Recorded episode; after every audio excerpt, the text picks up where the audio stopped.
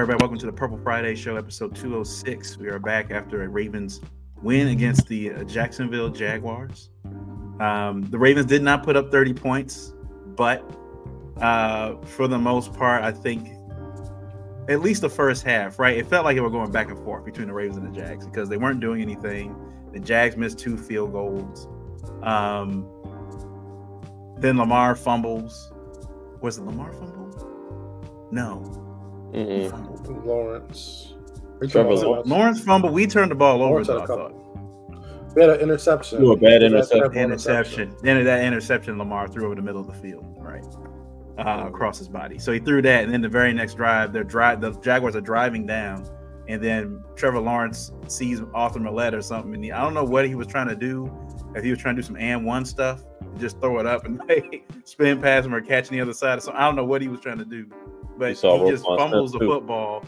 Um, Arthur Maulet, if he was any faster, that would have been a touchdown. I was surprised. I was actually surprised when I was like, I was like, what? Like, I I thought he was going for six for sure. I thought that was a touchdown. I was like, man, I was like, okay, now I get why he gets beat on those plays in coverage. I'm like, now yeah, I my see man why. don't got wheels. They're hesitant about putting him out there when when Marlon and them were hurt. I was like, now I see why. Okay. Remember, remember we saw Marlon Um, take a similar fumble back that one year. It was almost like the Yeah, they same went against the against the Patriots. It wasn't it like Edelman or somebody. Uh, yeah. he Pulled he the got ball knocked out. and Marlon just ran out. the, this ran it ran it back. So I thought again, I thought it was a touchdown, but I was like, whatever, I'll take it. It is what it is. Yeah. Um, He's Madubuike gets his season is it season high like tying tied the record for twelve I think twelve uh, sacks in the season. So he gets one more and he breaks it. He'll have the all he'll have the record for most consecutive sacks in one season. Um, so yeah, shouts out. He like I said we I think we said in the group chat. Every time that man gets a sack, that money that that money bag is getting a lot bigger. Ching, ching. I mean, considering the top sack I think it's T.J. Watt and I think it's uh Danielle Hunter too. Danielle Hunter's got like 14 or 15 sacks. I think Mm. T.J.'s got 15 and a half, and he's right. I mean, he's an interior like he's an interior lineman, and he's got 12. He's only three sacks behind them. Yeah. So that, that just goes to show like his impact on this team. And I think we said it last week. You know, we were hoping for a pass rush in this game from you know Clowney and O- Owe. Didn't see it much. Um, it wasn't until I think the game didn't really turn until I think Madubuike got that intentional, uh, forced that intentional grounding uh, against Trevor Lawrence uh, in their own red zone. That's what I think turned the football game. Because then after that, Madubuike was getting all the pre- all the pressure. It's like he was trying to the whole game, trying to figure out a way to get some kind of pressure. Because in the first half and at least the first three quarters, they weren't getting Trevor Lawrence is just sitting back there, like he wasn't getting pressured at all, really. Yeah. Um, so yeah, the the defense played really good there. Uh, Stephens, Brandon Stephens, was outside of one play, uh, played great defense again. I think uh, once Zay Jones went out with the injury, I think that was pretty much for their offense. Uh, it kind of went went away after that. Um, they did. Uh, uh, the Jags did use your boy Travis, the, that tight end, um, on like one play. Uh, Who I was can't it, remember his um, name. Uh, Engram? No, No, not Engram. It's the, it's the other one, guy. Luke Farrell. Farrell. They used him on one. It was a good play too. It was, good, but he didn't see him anymore. Yeah. And it was like, okay, they didn't use him. But you said that last week. They don't use him. So, Nope. um, and I mean, of course, the play that you know I think won the game, one ended up winning the game for the Ravens was you know Lamar's just you know Houdini play, you know, getting out of the sack and throwing it up to to Likely, and it felt a lot like like I said, I think it was that similar game last season where uh, Myles Garrett was trying to sack Lamar Jackson and he throws it up to Mark Andrews, similar type play. And Myles Garrett is sitting there like, no, no. And then Allen's sitting there like, he's like, I don't, I don't get it. I don't get it. You know? So, I mean, it's just kind of, Yeah. did, you guys, did I lose you guys? no Like- way. Still here? Okay. Yeah. Hear you. Yeah, so it was uh, Lamar just doing Lamar things, and I think it reminded people on Sunday Night Football, like Lamar Jackson. Uh, it's just you know, let's say that they one of one, like he's just a different, different element. Like, you know, that that reminded me, I think of that Nike commercial they did with Michael Vick and uh, Terrell Owens, that anime, that CGI one that they did, It was a similar type thing. The defensive guy tries to sack Michael Vick, and he does the same spin move out of it. Throws it like it's. It was. It was a. It was a. It was a game. It was a Madden play. Like it was like it's not something you see quarterbacks do. Yeah. So I mean that that was right there. I think that won the football game for the Ravens. Um, and then of course um, Keaton Mitchell, you know, who was on a great run when he hurt his leg, but the way the defender tripped his leg up and he landed on that knee awkwardly. You saw the thing bend back. And I saw that live. I threw my remote on the floor. I was just like, Yeah, that I knew was right then and I was like, yeah, his knees. I was like, his knee's done. I was like, there's not. He, he went, he grabbed his knee immediately and rolled over. I was like, yeah, that's it. That's it. Like Ravens can't have anything ice. And it wasn't until the end of the game that I realized like we have to see Melvin Gordon again.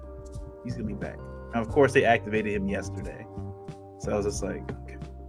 But all in all, look, the Ravens are. I think I looked at the record. The Ravens are six and one on the road this year. They were the best away records. I think it's one of those things that no one talks about. And look, even like a lot of people in the local media and everybody else don't really talk about it. But the Ravens have one of the best away records in football, considering the teams they've played. And they're going uh, away again against the 49ers come this week. So they haven't been winning pretty at all. I don't think they've been playing either, any of their best football the last three three weeks.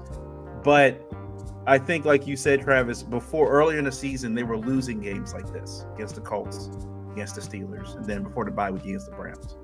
But somehow, some way, in this latter this this next half of the season, they've been winning these games now. You know, they played in two winning games back to back.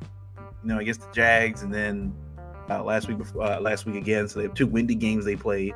Um, but for the and I, I will say they did a better job running the football. It wasn't until Keaton Mitchell got hurt they started running the football better, which I didn't understand. Um, because we have been saying that this is we like Keaton Mitchell needs to get about 20, 25 yards a carry, but then Gus started running well. Justice Hill ran really well. Um, I will give Justice Hill a lot of credit. His role when Keaton Mitchell got in had diminished a lot yeah. but he did for the last couple weeks. He's done a phenomenal job with blocking downfield,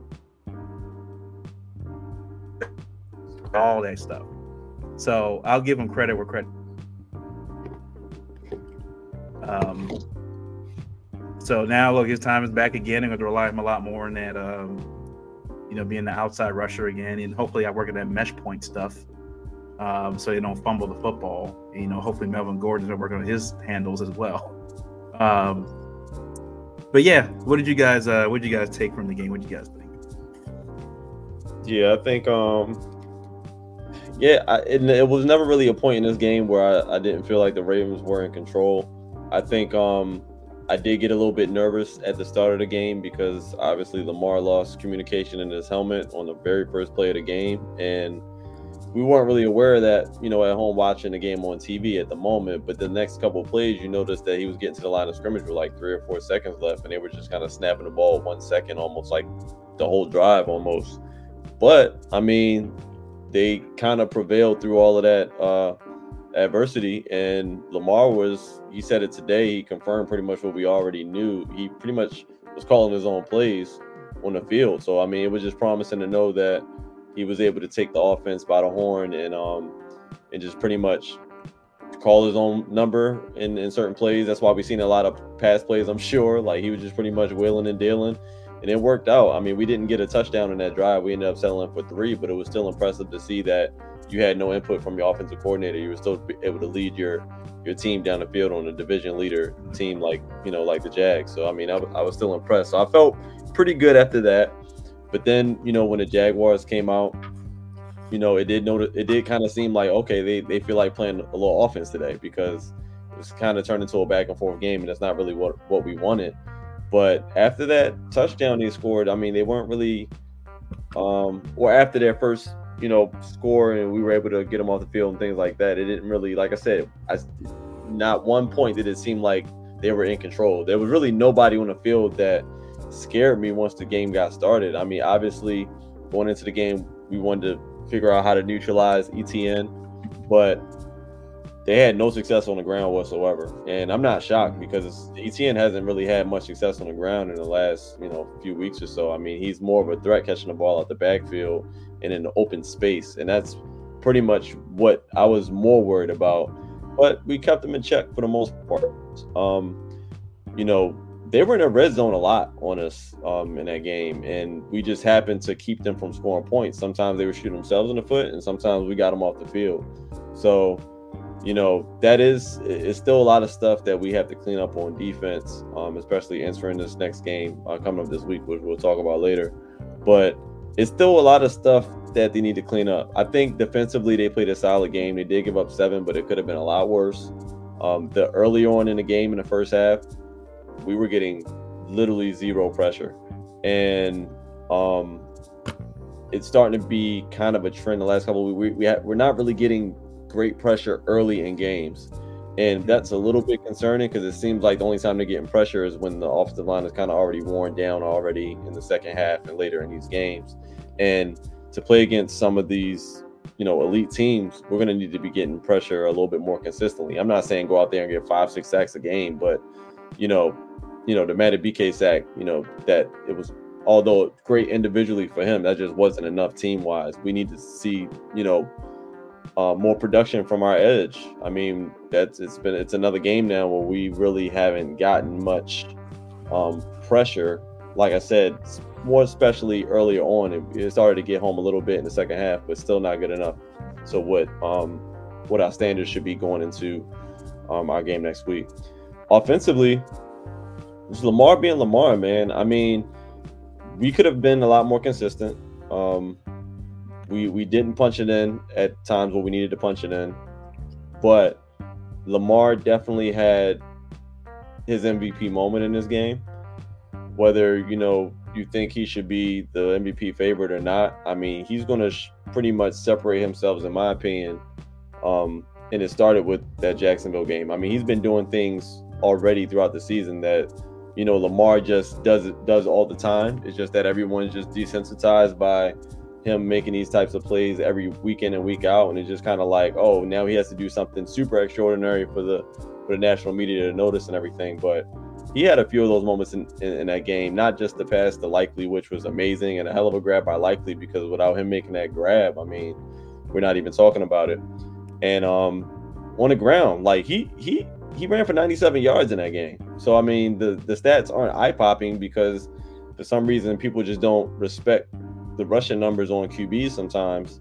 Um, all of a sudden they don't respect it as much when Lamar Jackson does it because when any other quarterback has been doing it, um, it's been praised. I mean, Vic has been praised. I mean, people were going into Michael Vick games and they were just waiting to see him run 400 yards. And when Lamar's doing that, plus he's efficiently passing the football, it's not looked at the same way. But this is what he's been doing all year. I think it was a, like I said, a great statement game.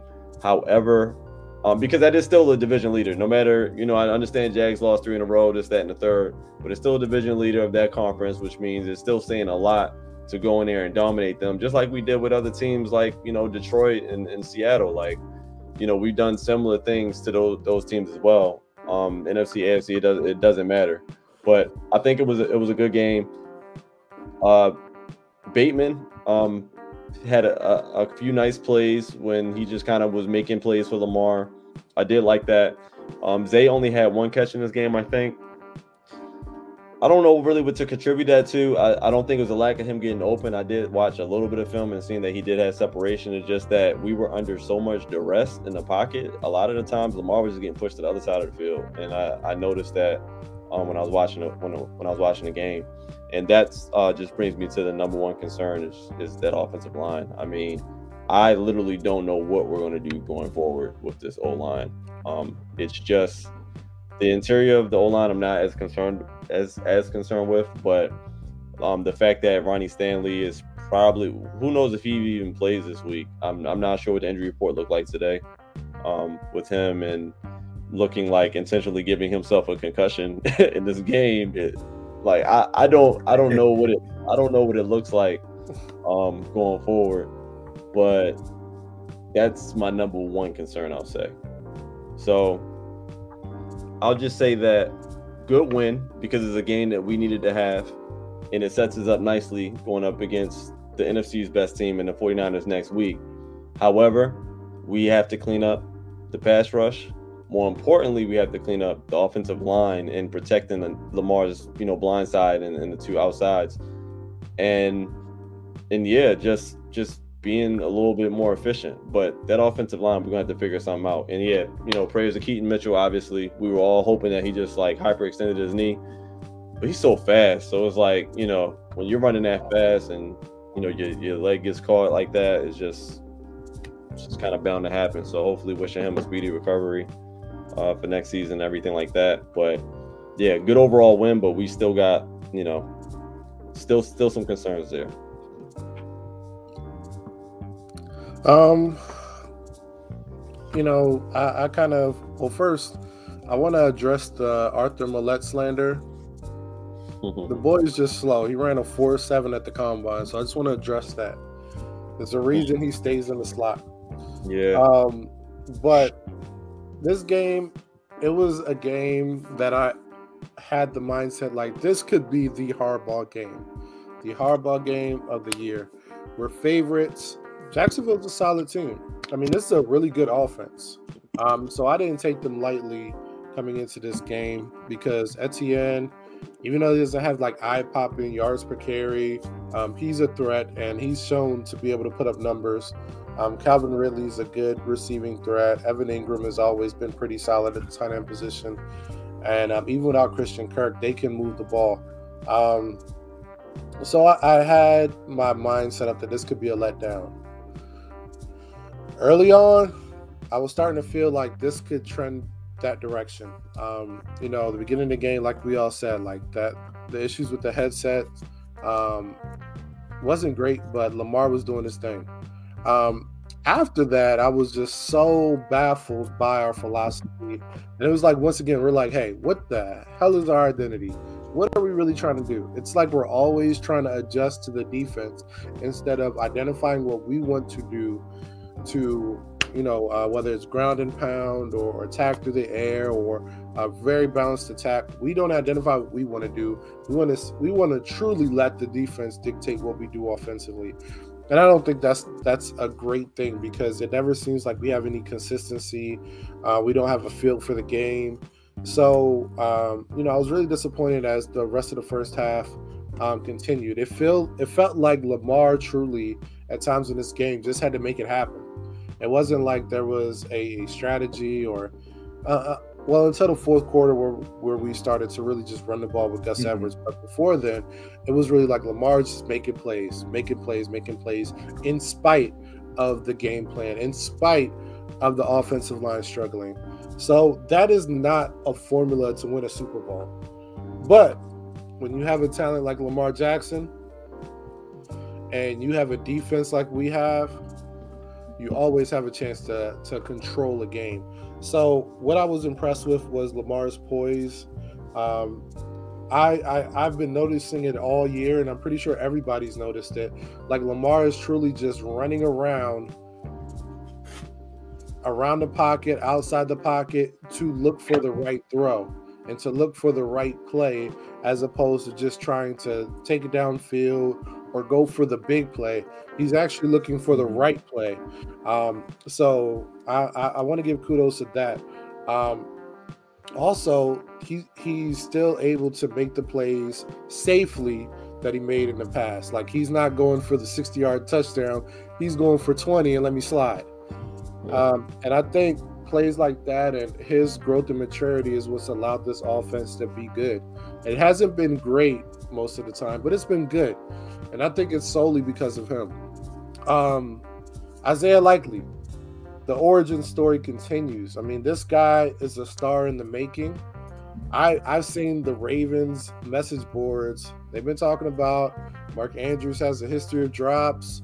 They've been talking about Mark Andrews has been injured a couple years in a row. Should should Likely be the number one tight end. The No, is no, but he's a very valuable asset.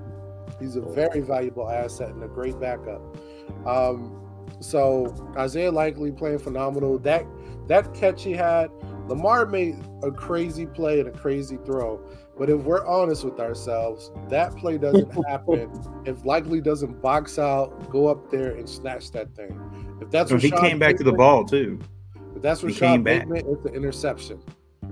Yeah. All right. Oh, yeah, absolutely. Flowers. Yeah. I don't know if he's bringing it down. If but, that's all he's not, yeah. yeah. So I mean, Isaiah Likely made that play. Um, so he's really been stepping up. Like offensive line, I mean, you know, Linderbaum has been been solid. Zeitler's been solid. I like I like at times the rotation we're doing with the tackles. I hate that we have to do it, but I like that we do it sometimes. But Ronald Ronald Stanley, I'm not even gonna call you Ronnie, Ronald Stanley, because you're playing old, man. Um, he's just he's just a liability, man. Concussion or not, ankle injury or not, he's just been a liability for us.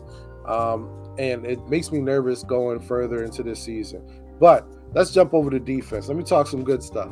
Um, man, our, our our our secondary played really solid. They gave up some plays. There were some miscommunications, but overall, really solid. Kyle Hamilton is the best safety in the NFL right now. I don't think there's anybody playing as smart. Um, that I don't know a safety that's playing man coverage like him. You know what I mean? Who's as dominant in the run game like him? There's nobody playing at the level Kyle Hamilton is from the safety position this year. I want I want somebody to show me a person.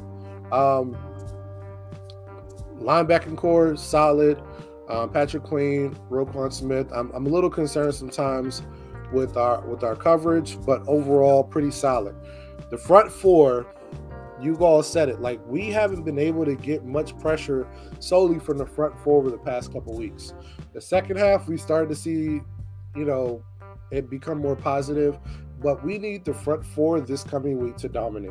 We need mm-hmm. it. Mm-hmm. I don't know once again, we need an APB out on Jadeveon Clowney, man. This guy disappears.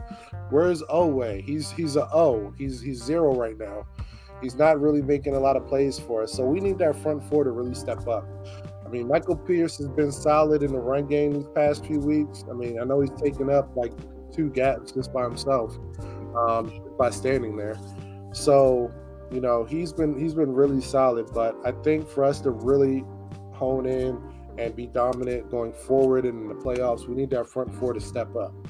Um, Marlon, great bounce back game. Um, you're still yeah, not an all pro, a great bounce back game. I was lucky yeah, and, I, and, I, and I love that Lamar called him out and said mm-hmm, he did, yeah, he did. So hey, great. So we got you need to play Lamar. better, yeah. But yeah, overall, solid game, solid game. Um, we were in control most of the game. Early, I was doubtful but we took control of that game, and I had no doubts the second half. So great yeah. victory for us. Yeah, they were talking about that. Uh, uh, I think the Ravens did like some uh, vignette, vignette or whatever about, you know, it's gone very understated, but Lamar's leadership this year since getting his contract has gone to another level. Like he's actually like he's not saying it like on the sidelines and stuff like that, but he said there was a time in that Jags game where he was pulling the guys together, like he was got them in a circle and starts. They didn't show it on you know TV or anything, but um, Marlon the guys like yeah, you know, and then like you said, uh, he's like yeah, last week you know Lamar was like we need you to play better. He didn't say you're playing bad. He's like we need you. I know you can play better than this. Like I know you know you've been dealing with some injuries this year, but it's getting to a point in the season where we need you at your best. We're gonna need you at your best, man. Like so, Lamar, like and look, and, and Lamar is knows that because he's a former MVP and the best player in this team, that you know he has to do the same thing each week. I know he felt bad about throwing that pick. I know he did, but I think the the the thing is uh, what I like about it is that you know sometimes they say when a pitcher gets you know throwing his best pitch or whatever, and then the guy comes up and just cranks the thing 450 feet, and then they get all like they don't want to throw the pitch anymore. They get all you know in their feels and they, they they feel like they can't throw the pitch anymore. But you know that's I think the mettle of a good uh, football, especially quarterback, they say the one thing you got to do is you're going to throw picks. It's going to happen, right? You can't. You're going to throw picks. The key is what do you do after that? Are you going to keep throwing picks, or are you going to come back and throw touchdowns and make big plays? And that's what Lamar did, I think, for the rest of the game. Um, now I will, you know, th- um, I will push back on you, Travis, about Kyle Hamilton. According to Shannon Sharpe, Kyle Hamilton didn't play. so I'm just going to go with Shannon said. You know, according to Shannon, you know, Kyle didn't play. So I, I, don't, I don't know what you're talking about there. You know. Um, but we said that in the group chat. It was like, you know, like he's talking. Like when he said, I think he pulled the clip. It was like, come on. You clearly just box score watching. You just that's what you've been doing with the Ravens all season. You've been box score watching. That's it. I love that he confirmed. I love that he confirmed that that he don't be watching the games at all. No, he just no. He Thank, thanks for verifying that. We already knew, but I'm glad you uh, showed it to everybody. Because when he was saying stuff about Lamar, especially after that Steelers game, and Lamar's got to play better. Like, did you not watch the game? Clearly, you didn't. You clearly didn't because if you watched the game, you'd have said, "Yes, not Lamar's fault." yeah. I mean, it was five or six drop passes and three drop touchdowns. Like, come on, come on. But they shoot, um, they shoot Mahomes all the bail in the world every week. Man, right? Box score bandit, man. Box score bandit. now, uh, say say Zay Flowers and Odell were not practicing today. Um, apparently, Zay's been spotted in a walking boot. Uh, they say it's precautionary at the moment. You see, he has like a foot sprain. They don't feel overly concerned about it, but they say it's more precautionary thing so that he can play. So the question will be if he plays if he practices tomorrow. If he's still in that walking boot Thursday and Friday, I'm like, I don't like it. I don't like it. Um, but usually, uh, Beckham usually doesn't. Uh, from what I've seen all year, Beckham is usually not practicing on Mondays. He just, he just doesn't at this point. Morgan Moses was uh, not also not at practice with a shoulder injury, um, which I think he got that hurt in the game. I think it was that Jags game. I think. Uh, Morgan, um, I think he'd been hurt. I think he was hurt. Yeah, he, maybe two games ago or something like that. We yeah, a couple games ago. Uh, Marcus and Ronnie Stanley were all practicing today. I, I, was happy about Marcus. I thought Marcus with the groin uh, injury. Um, you know how groins are. Like I don't know. Like you could be out Linger. for a while. But he apparently he was at practice today, so he, he practiced today. Um, and shouts to him for making that phenomenal tackle at the end of the first half and keeping the guy in bounds. Yeah, I mean, and then yeah. for and look, I look, I give Doug Pederson usually a lot of credit for being a really good head coach. Right, that was terrible clock management at the end of that end of that first half. And Travis, you said it in, in the uh, in the group chat. That was game right there. Yeah. Them not scoring that and making it a three point game and going in a half, I think at 10-0 was like, yeah, like that that's game right there. Like you've been in the red zone. They were they were in the, on on the Ravens 40 at least three or four times in that first half. And and they yeah. didn't score anything. Inside, even closer. Yeah, yeah. That they were right and at the goal line too. At the goal line. They were right there at the goal line and they just couldn't do it. So um I didn't see them but the 49ers. Yeah, and like you said, Stanley um yeah, I don't know what I don't know what like, it looked like when he was sitting on the bench. He wasn't anybody around anybody, right? He was sitting there, yeah. and then you just saw him a few minutes later walking off with the trainers. I was just like, he was. I I, I personally think at this point, I would just put Mekari in at left tackle. Like to be quite frank, I just put Mekari in at left tackle. Like, there's no way I'm putting. If I got to keep taking Ronnie Stanley in and out of the game each week, I, I can't. I can't keep doing it. I just can't. Now, yeah. you know, I mean, Ronnie Stanley is, you know, coming off. I think he's he had that huge knee. You saw that knee brace he had on. It covered up most of his leg. can't anchor with you can't anchor anymore. Yeah, like, that's what that's where everybody said he can't. He's cooked. He, there was one play he gave up a sack, and I think Josh Anderson ran right past him. He's like, he can't, he can't move. He can't, he can't, he can't push anybody back. He can't. He just so I'm like, look, I, yeah, at this point, I just put Pat Mekari back there, like for real. I just, I would just pat Patrick Mekari and let you know, let Ronnie Stanley sit. we don't have a choice. Like I'm like, you options. can't keep Ronnie out there. You just, yeah. you can't. You just can't right now. Um, now, I said if Zay is healthy, I was, you know, with Keaton Mitchell out, you know, we said on Zay only got I think one catch in that game. Um, I think we said this earlier in the year that you know we would like to see Zay more involved, like kind of how the 49ers use Deebo you know, in these end arounds and some of these like drag route plays and stuff like that. Maybe lining him up in the backfield sometimes. He can get swing. Just get him in open field.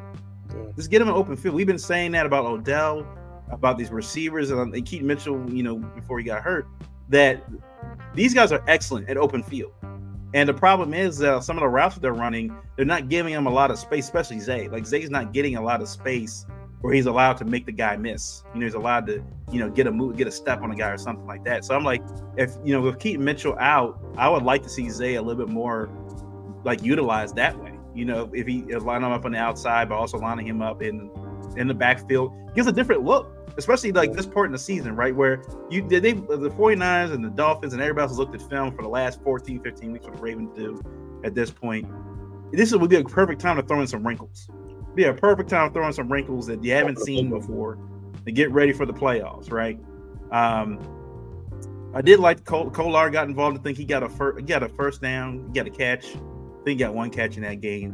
Um, but I think that the, we saw that formula in 2012 when he won Super Bowl, right? It was Ed Dickson and Dennis Pitta. Like there's a there's a way to use both tight ends at the same time. You don't have to just throw it to one all game.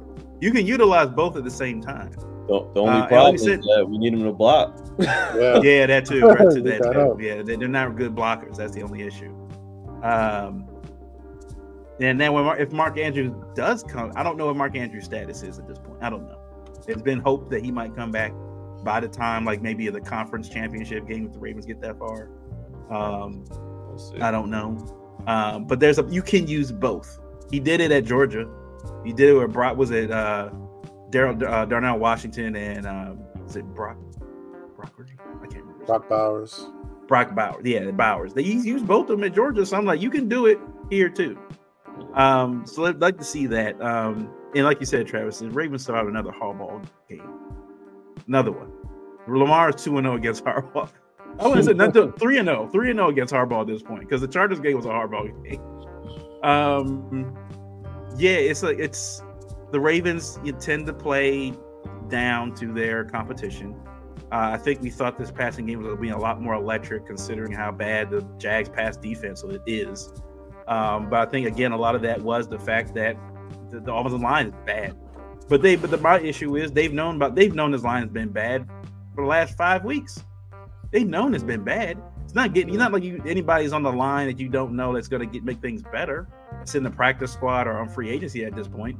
So my thing is, you know, with you know, with is like knowing that you got to develop a better scheme right now around. Look, this line cannot block for five seconds. It just can't.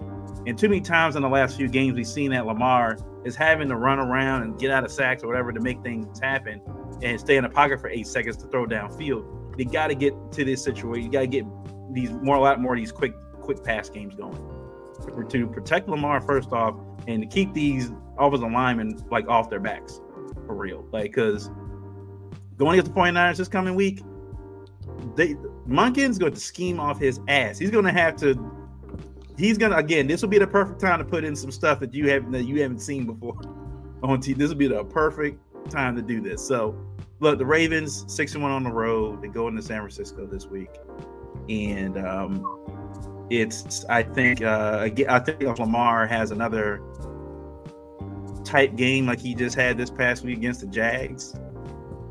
If if Lamar can do his thing, I'll say that if Lamar is capable of doing his thing, I think the Ravens can win if Lamar is capable of doing his thing. The key, I think, for the Ravens, and this is before we get to the preview, obviously, but the thing for the key for the Ravens is going to be they have to get up early on the 49ers. When they have opportunities that they get, I want to see Harbaugh like he did in the, what game was that? The Detroit game? I think it was Detroit when they took the ball first. They need to do that against San Francisco. Get that offense on the field, get them points early. So, um, move on to uh, week 15 news. So we saw uh, um, the Steelers lost to the Indianapolis Colts. Um, their safety, DeMar, was it Damontae Kazee, got suspended for the rest of the year for a, a bad hit on Michael Pittman. Um, look, is this? Is, I think it, I think it's a. I think it's uh, apparent now that the Steel, like even Ben Roethlisberger commented this week. I think this is before the Colts even lost the game. The tradition of the Steelers is over. Whatever that means, that's what he said on his podcast. The tradition of the Steelers is over. Since Ben Roethlisberger's been out, the Steelers haven't been getting better, and it's kind of that effect that you see. They talk about Bill Belichick, that Bill Belichick thing. Like Tom Brady hasn't been there, and the Patriots have been stinking ever since. And now you look at Mike Tomlin. Does it feel like that that mojo he had where they could go, they could win, you know, nine games or win 10 games and, you know, maybe not make the playoffs, but at least have a winning season. Feels like that mojo might be gone. And then I'm seeing a lot of the message boards and Steeler fans, that Western PA side starting to come out now. Western PA people are starting to come out now all of a sudden about Mike Tomlin. I never liked Mike Tomlin. We should have kept Bill. Like it, it, it's it's starting to come out now about Mike like, Tomlin. I don't, I don't like. I don't that. like it either. I don't like it either. Like he, he's overcome too much with way less, even Yeah. after Big Ben Big Ben left. Like he had a whole winning season after Big Ben exited the premises. Like it, it's that's I don't know what that is. Uh, Maybe it's just an excuse for people to finally bash him to people who never liked him in the first place. But like you, you, this is not the Bill Belichick situation. This is not that. Yeah. We've seen Tomlin year in and year out.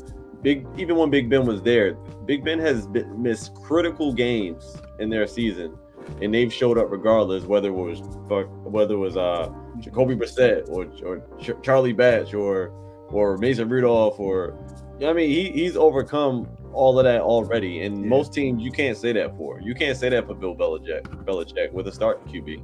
So like let's not let's let's kill the comparisons. It's not that Mike Tomlin's a great coach. He's proved it already. He's been there just as long as John Harbaugh has been there, damn near, and he has a lot to show for it. He's never had a losing season. And Yeah. like I said, even when Ben was there, it was a lot of them games he missed, and he still had winning seasons and gone to the playoffs and things like that. So he missed me with that. And I'm not even a Steelers fan, but I am a Mike Tomlin fan, and just as a man in general, and as a as a head football coach, and whoever I, I just I just don't buy it.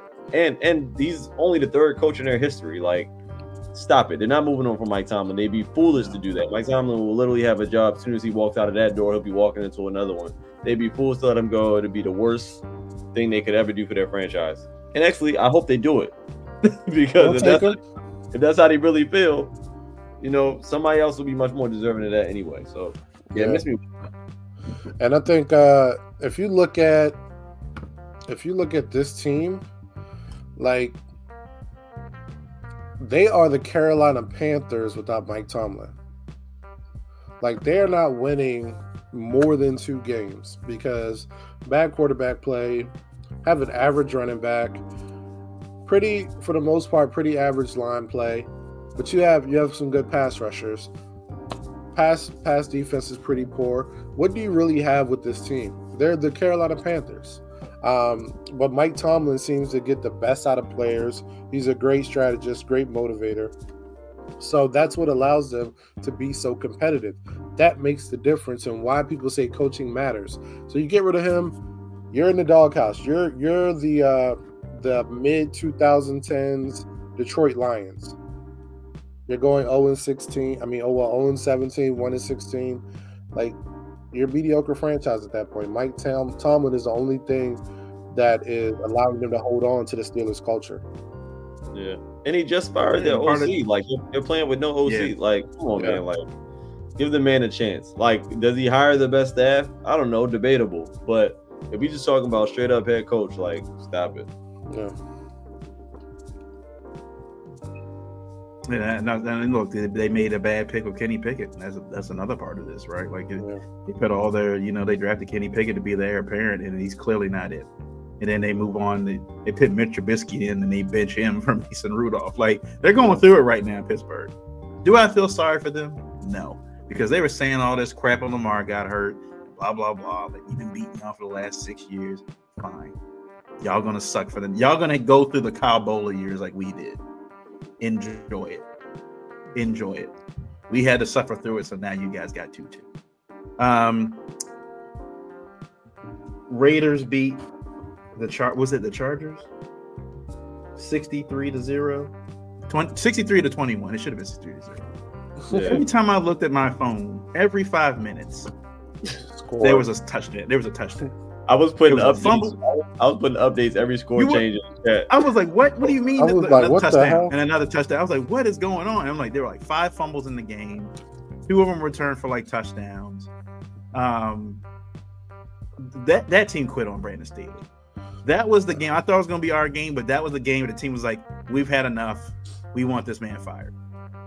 And he came out there, I think after the game and said, you know, after the de- the defense clearly was, I mean, everything, everybody just played bad.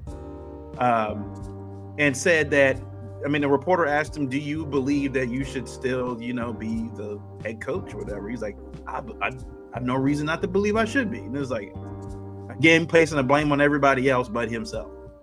Now he finds himself out of a job. But three years too late, they, they got rid of Brandon Staley. But now Herbert's hurt.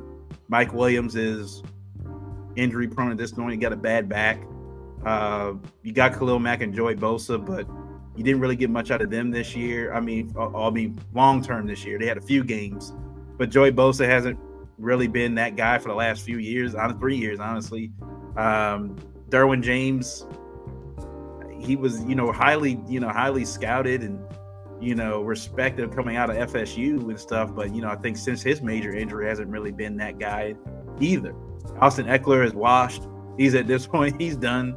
Um, Keenan Allen is the only really good thing they got left, and I think he's over 30 years old now. So I'm like, they're gonna have to just rebuild. In, in for LA, they got to start off with a new head coach. Maybe Kellen Moore takes over as head coach. Who knows? I don't know. Um, but that at the end of the season, like that, I don't know why it took this long for the owner to go ahead and fire that man. It's why did it take this? You know, they were still had a decent record enough where they could have been in contention. You know, you, you, you could have sparked something in this team to have them win, but now they know they're out of it. So it's like, what's the point? What's the point? Um, yeah. They're trash. The Browns going to beat the the Bears. Joe Flacco, while throwing three interceptions in this game, uh, still helps to win. uh, they are they, oh, this man crazy right now too. No, the, yeah. I can't. But like people are talking about Flacco like he's about to go on his 2012 run, and a yeah. lot of Ravens fans are like, look, he, he, if this was against a better team, the Browns would have got stomped. Yeah. Three picks, three picks. Like no, if it was against a better team, the pick six. Yeah, this would have been. This was a better team. This this game wouldn't. Have, this wouldn't have been close. and then of course in Chicago Bear fashion, was it Darnell Mooney's like right there to get the like the ball's falling into his hand and he bobbles it somehow, and then kicks it into yep. the to the Browns player so he can. I was like, it's a tough, it's a tough catch, man. They they, it they is, got tough. Super, those super slow motions and it was fast. That, yeah, that football kind of yeah, it's a hard and it reaction. Was spinning too, so I was like, yeah, yeah, it was yeah, it was it was tough. I, I felt bad for him, but it is what it is. Yeah, you know, so the Browns are still in it. The Bengals are still in it. Jay Brown and Joe Flacco are keeping these dudes alive, man. It's the they Flacco experience. It's like I said, kind of rejuvenate the whole division. Oh man, right? Yeah, it's like yes, I would love to root for Flacco, but he plays for the Browns. I can't do it. Yeah. Just can't. Yeah. Just can't do it. Um, what was the other game we want to talk about? Uh, I think that's. Oh, the Bills beating the Cowboys. So the Cowboys obviously come off their, their win against the great win against the Philadelphia Eagles and go to Orchard Park in Buffalo and just get destroyed. Old, this were like 1950s football. James Cook had his best game ever. He had like 200 all-purpose yards, yeah. like 180 something rushing yards, two, three touchdowns. Stefon Diggs had like two catches, I think, all game. Uh, I think Allen only threw the ball 16 times the whole game. They said yep. only threw the ball 97 yards. He had to do nothing. He nope. Nothing. They ran the ball. He threw, he threw like a wheel route to the, to James Cook, like he, like a couple passes to Diggs, and that was his day. That was it. That was, that it. was it. Um, fraudulent. Now I will say, minus the Cowboys, I knew this was going to happen. I said after the Eagles game, like that was their Super Bowl. They've been all hyped for that game since the Eagles this is what they, the Dolphins are like this and the Cowboys are like this. When you get them out of their home stadiums, ass. They're not good. They're just they're just not. They can't. Um, I will say I am tired of the talking heads bringing up the Bills. Yes, the Bills are playing better football right now. They're eight and seven. Congratulations, but they're still in the hunt. They're not even in the playoffs right now. They don't have a seed.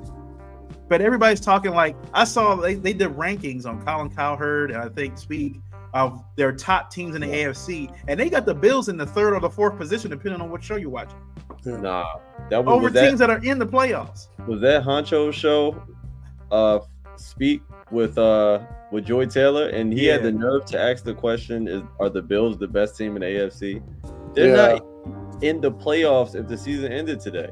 How disrespectful was that? Yeah. Why can't I like I like George's response? She was like, "Are we not going to talk about the Ravens? Like, we just going to act like the Ravens don't exist?" respect on, like, come on, man. Like, we're not going to put no respect on the Ravens at all. Like, we you can big up one team without downing the number one seed. I mean, granted, we're used to this treatment and we kind of like it that way. We prefer it, right?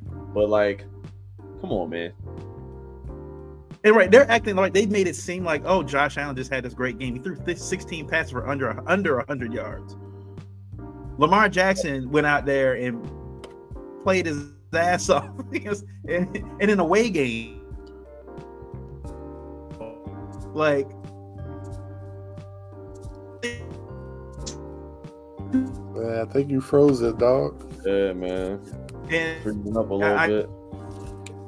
I think that I, what I don't, what I hate is that they had to go into. A, Miles they, might have to close out that X-rated window he got on the other I'll, screen.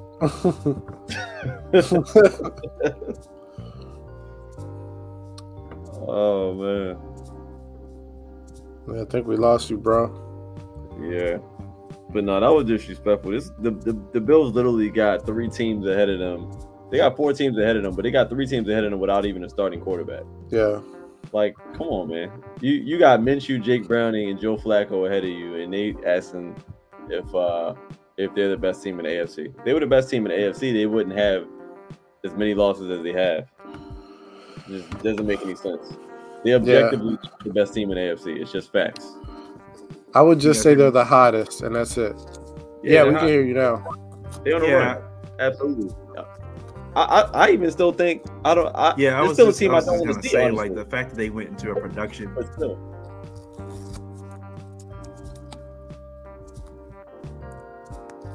Hey, Miles. Miles, Miles working on that satellite delay. yeah. um, now I was gonna say like the what was it the uh for speak they had to put that in production meeting for that segment yeah. go into this they went into a production meeting to, to talk about that segment and like yeah that sounds fun. that sounds good let's talk about the bills being the number one team in the afc Click made no sense to me yeah made no sense but so shout out to Joy Taylor for at least giving the Ravens some respect. Like, let's not act like they were like, yeah, like the best team in the AFC. That's not even in the playoffs. And even if they went out, they they still may not make it. You know, but depending on what the Dolphins do, or whatever like that. Like it's they still may not make it. Right. So I'm not going to talk about a team being the best in the conference and they're not even in the playoffs right now. Like let's. Mm-hmm. I could get it if you were talking about the Bills and a number five seed or a seven seed. Ravens a number one seed. Had 11 wins. Come on now. Hmm. Yeah. Come on. One on 12. Um, I did want to talk about this though before we move on to um, the MVP, I guess, talk or whatever. Um, I think Ryan Clark brought it up. I think end of last week, or, or I think it was end of last week. It was about the Cam Newton when Cam Newton was calling Dak Prescott a game manager, and uh, Kimberly Martin on she does what Get Up and uh, our first take with Stephen A. And it when she made the comment saying like, oh, he made the he was uh, talking like a guy that's in his basement, you know, and stuff. And it was just kind of you saw Dominique Foxworth on Get Up, and he was just kind of he was doing like he was like looking like he wants you could tell he wanted to say something but he was like, nah, I can't say nothing. I'm not gonna say nothing on ESPN. So I can't say nothing. But then Ryan Clark comes on his show, The Pivot, and basically, you know, makes the same statement that he did without calling her name out and just said, you know, I'm gonna say that somebody said he sounded like he come from the basement, you know, from mom's basement. Like, let's not like let's like acting like and then she made that little she looked right dead in the camera, right? And said, like, oh Cam, you know, we're talking about backup quarterbacks. Where are you? Sitting at home. Like I think Ryan Clark did it very professionally and respectfully. Told said like basically told her, you need to remember who you were talking about. Like Cam Newton was one of those guys. Like Cam Newton MVP. Auburn threw like 48 touchdowns his Heisman Trophy year. 48 touchdowns in the SEC. Okay, was an NFL MVP. When Cam Newton was in the league, he was on commercial. Like he was the dude before Pat, Pat Mahomes and oh, Cam Newton was one of those guys in the league and was a five star recruit coming out of high school. Like, Cam Newton has always been that guy. He's not just because it, look, he wears some weird hats now and some his clothing his clothing style is a little eccentric and stuff. But look, that's that's just his this clothing style right now. That he likes the hats and the different style clothes and stuff. That's fine. But I think a lot of it was it was the gatekeeping aspect. As much as they say, as much as they'll talk about this, a lot of FS1 and ESPN do not like the fact that these athletes have their own shows.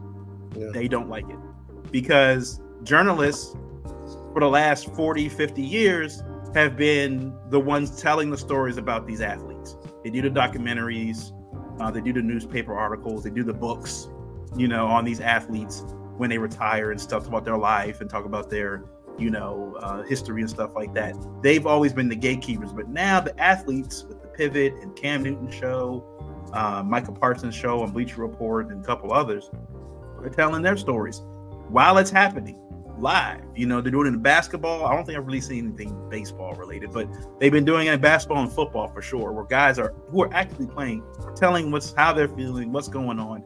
And a lot of these FS1 and them don't like it because you used to have to call them, hey, you got I'm I want you to come on our show and talk about this, talk about that. They're like, eh, I don't have to do it anymore. And athletes are now going to other athletes that are going to the pivot.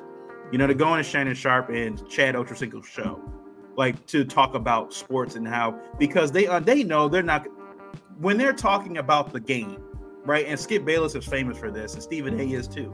When they're talking to actual athletes on the panel, and they're sitting and saying, so "I think you're wrong. I think you're wrong," and you see the athlete's face like, "Wait, I don't care that you watched or wrote about the sport for 30 years.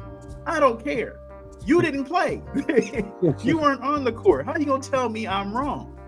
I think that's where a lot of this comes from now with you know with social media and different technology the way it is. These athletes like well, I don't have to go on ESPN and FS1 anymore. I can just create my own channel I'm on YouTube, get my own subscribers. People can watch and we can have other athletes come on and we can talk sports. So when Kimberly said that, and I saw Dominique Foxworth on the other side going like, you could clearly tell he was just like, if I wasn't mm-hmm. on the mm-hmm. network right now, I would say something, but I can't. I can't say it. And it just it got I, I was just like I, I, I was I think I remembered when Tom Brady said a comment a couple weeks before that about the league being mediocre.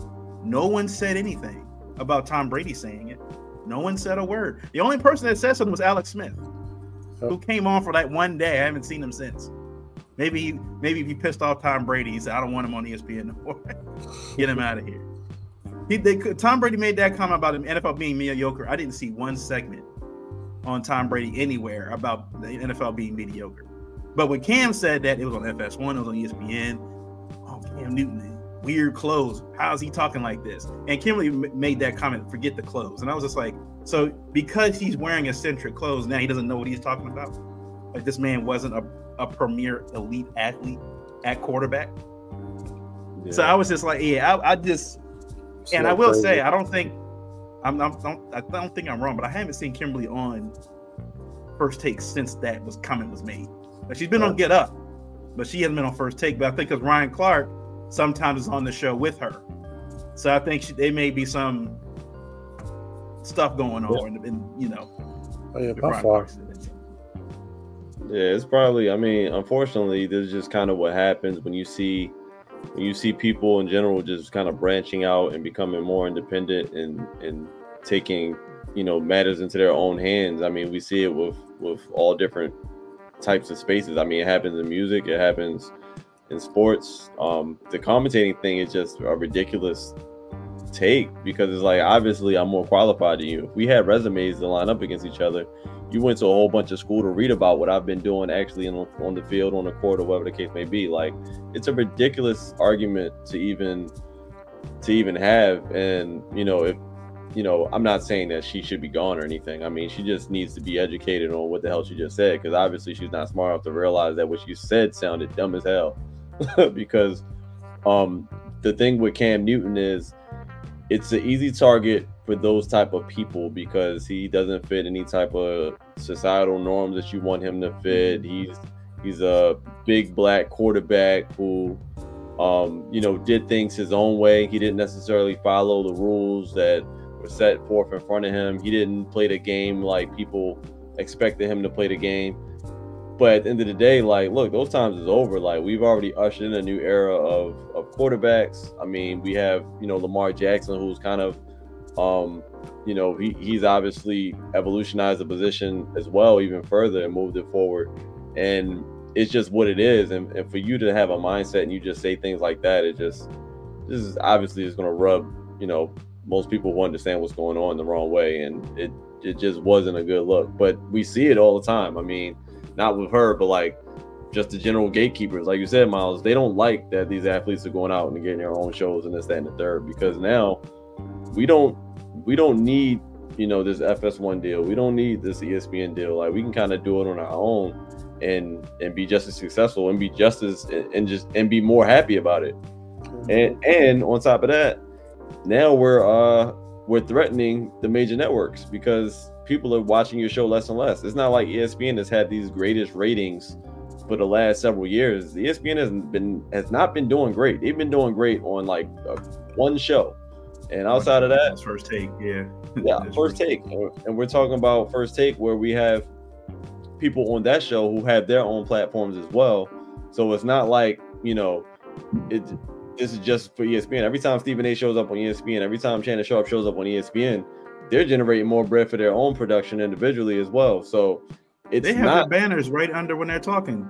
Right. Stephen A. show on YouTube. Right. Like exactly, exactly. so it's not what it used to be, even on that show. So it's like for her to say that on a show, it's kind of like she's just kind of like obviously just not you know she she's not fully aware of what's been happening and she probably is and just ignorant to the fact that what she said just came off the way it came off mm-hmm. and hopefully she learned her lesson but it it it is unfair when things like that are targeted towards people for having an opinion because like you said miles when tom brady has an opinion on something people are going to respect that opinion because he's a white quarterback and he won six super bowls or however many super bowls he won but just because Cam Newton is, is a black quarterback, he dresses the way he dresses, he acts the way he acts, he doesn't follow your societal norms, and this, that, and the third, his opinion is not as valid. No, he did it at a high level too. He's an MVP of this league as well. MVP. Yeah. Put some respect on that, just the same way you put some respect on that, on, on you, on your on your opinions, because you weren't on the field, you weren't there, you weren't in the gym, you weren't in the practice, you weren't doing any of that. You're you're just here because you read about it and you wrote about it and you watched it on TV. And that's it. So like it's a it's a very easy clapback in this whole situation. It's just that, you know, it hasn't gotten to the point yet, but it, it feel like it's getting to the point where it's like, look, like you really now now your word isn't even as valuable as ours because y'all went so hard to, to make our our our word um not not valuable that now it's making y'all look crazy. So I, I hope it keeps happening because it's not going to be a game that they're going to win. I mean, yeah. we obviously we, we know what the ratings are, are, teetering towards. We like watching takes from people on their personal podcasts, their personal shows. You know, the, the you know Shannon Sharpe. We have opinions about Shannon Sharpe, but it's still his opinion at the end of the day. So we don't yeah. we don't Shannon Sharpe. We just think he says ridiculous things. But at the end of the day, he, he has a great show with Ocho Cinco. That's yeah, that's a good show. He's entertaining. I think it's more entertaining than his his individual show that he had by himself. Yeah, yeah. yeah. Ocho is, is pretty enjoyable.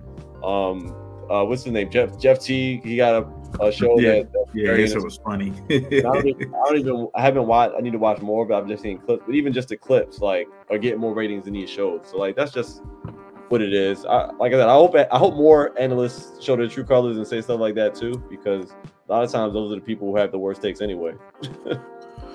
yeah, I mean, what you're saying is desperation. These are desperate shots at these athletes, um, because they are what we want to see. You know, we've seen media transform. We want to see influencers, we want to see rappers talk about hip hop culture, pop culture, things like that. Um, we want to see people that played the game, know the game, have real insights and not speculation. We don't want to see Skip Bayless as much and his 1.2 points per game in high school. We want to see a guy like Jeff Teague who has true stories mm-hmm. from his playing time, has true insight, understand what goes into being an NBA player. We want to see him talk about the league. You know what I mean? We want to see Cam really give his opinion because this is a guy that played. He's been he's been a top tier MVP. He's been a uh, he's been a guy that's a journeyman towards the end of his career. He's seen the top and the bottom. So this is what we want to see and, and this is what the uh, this is what the fans want to see. These are what the viewers want to see. and we that's evident in the rise of these shows. They don't need the ESPN money; they are making money straight from their platforms, their Patreons, the YouTubes. This is what the general public wants, and you're seeing desperate attempts to shame them by some of these people who are trying to hold on to their jobs at ESPN because we know, you know, when that new year hits, that's usually when ESPN's about to do those cuts. So, mm-hmm. I mean, there's a jealousy, and it's unfortunate that it's that way, but you know, it's the nature of the game. We want to nowadays, music wise, everybody wants to see the TikTok stars and the young people and the young rappers, but now um, in sports or, or media, we want to see the guys that have true insight. The game is changing, it's evolving. You know, there shouldn't be this much hate for Cam. Like Tom Brady said, worse, and um, you know he got nothing. He got shot right. bail. Yeah, and I think like you guys are saying is, I mean, it's I think gone are the days of where people accept who you throw out there in front of them on TV talk about who has an opinion, like Mad Dog, like Mad Dog Russo and Stephen A. Smith and all was like stuff. Yeah, you guys have been journalists for 30 years and you've covered the game. You have all these so-called contacts and people you know and stuff like that. But um, we just didn't they they just uh former I think either I think she was on either CBS or Fox or either one of them. And she made a comment like, you know, on a on a show talking about, oh, she made up a uh made up a story uh, about a coach or something at the end of a game that she just made up she didn't think it was a big deal, but in journalism, that's like a that's a huge no-no. You don't make up stories, you know, about about especially the, the the topic you're covering. You don't make up content like that. But she said it, and it's like, I mean, we've we've heard athletes say this all the time, where you know they do they they refuse to do interviews with certain with certain reporters and stuff because they take their what they say out of context. They'll take one little sentence they said without covering the whole thing um, why Marshawn Lynch towards the end of his career was like not talking to not talking to reporters at all. Uh, right winning the Super Bowl, he's like, I'm just here so I don't get fined. Like he's, like, I'm not talking to y'all because if I say when I start talking or say something, you're gonna take something out of context and you're gonna frame me a certain way. That's not correct.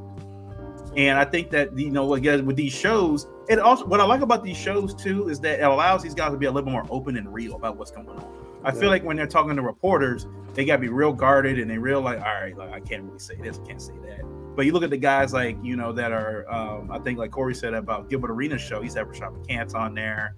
Um, I think he's had Stephen Jackson on there a couple times. Like these guys talk about their their life in the league, um, and you know how things are going and stuff. And like I said, the story like Gil, Gilbert Arenas talked about him breaking guns in the locker room. Everybody's always wanted to know those stories and stuff. And I think that's the other thing too is like no longer do we have to speculate about what went happen in the back in the locker room stuff. Like when the when the Giannis thing happened this past was that this past week, he dropped with 62 points and then he ran into the locker opposing team's locker room to get his ball back because they took the ball into the locker room and I think they were talking about it the next day on the podcast. So I was like, we get to hear that now from the players and we can believe them because they're like, why would they lie? Why would they lie about that? Like right. they're sitting there joking, laughing, fun, or whatever like that. So again, I think it's that old guard, like I said, journalism, and I think journalism and the athlete itself have always had a contentious relationship for a the long since they've been around.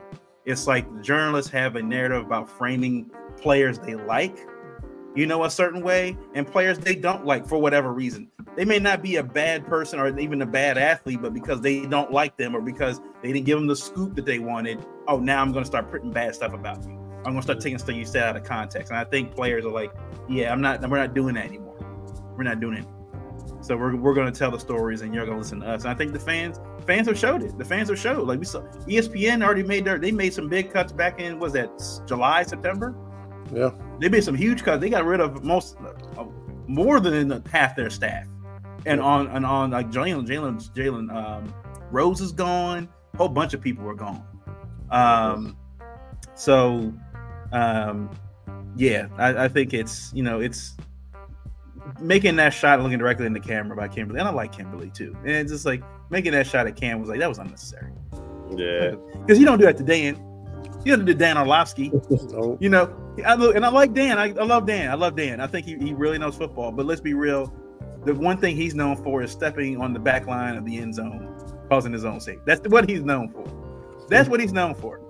Cam Newton has been at the best level at every tier of football. Pee wee, high school, college, NFL. He has been the top guy at every level. So let's put some respect on him. Okay. Yeah. Put some respect.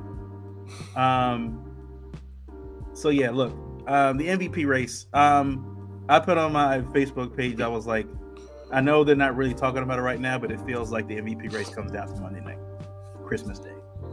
Um, you got at least three of the top MVP getters, or I think vote getters in the game. You're gonna have Steve Mac, Brock Purdy, and Lamar Jackson in this game. And um, I'll ask you guys this: Do you think Lamar is thinking about that part of this game, or Lamar more thinking? I, I already did the MVP thing. If they give it to me, great. But I'm more worried about getting that ring at the end. Do you think Lamar yeah. is even like considering worrying about this?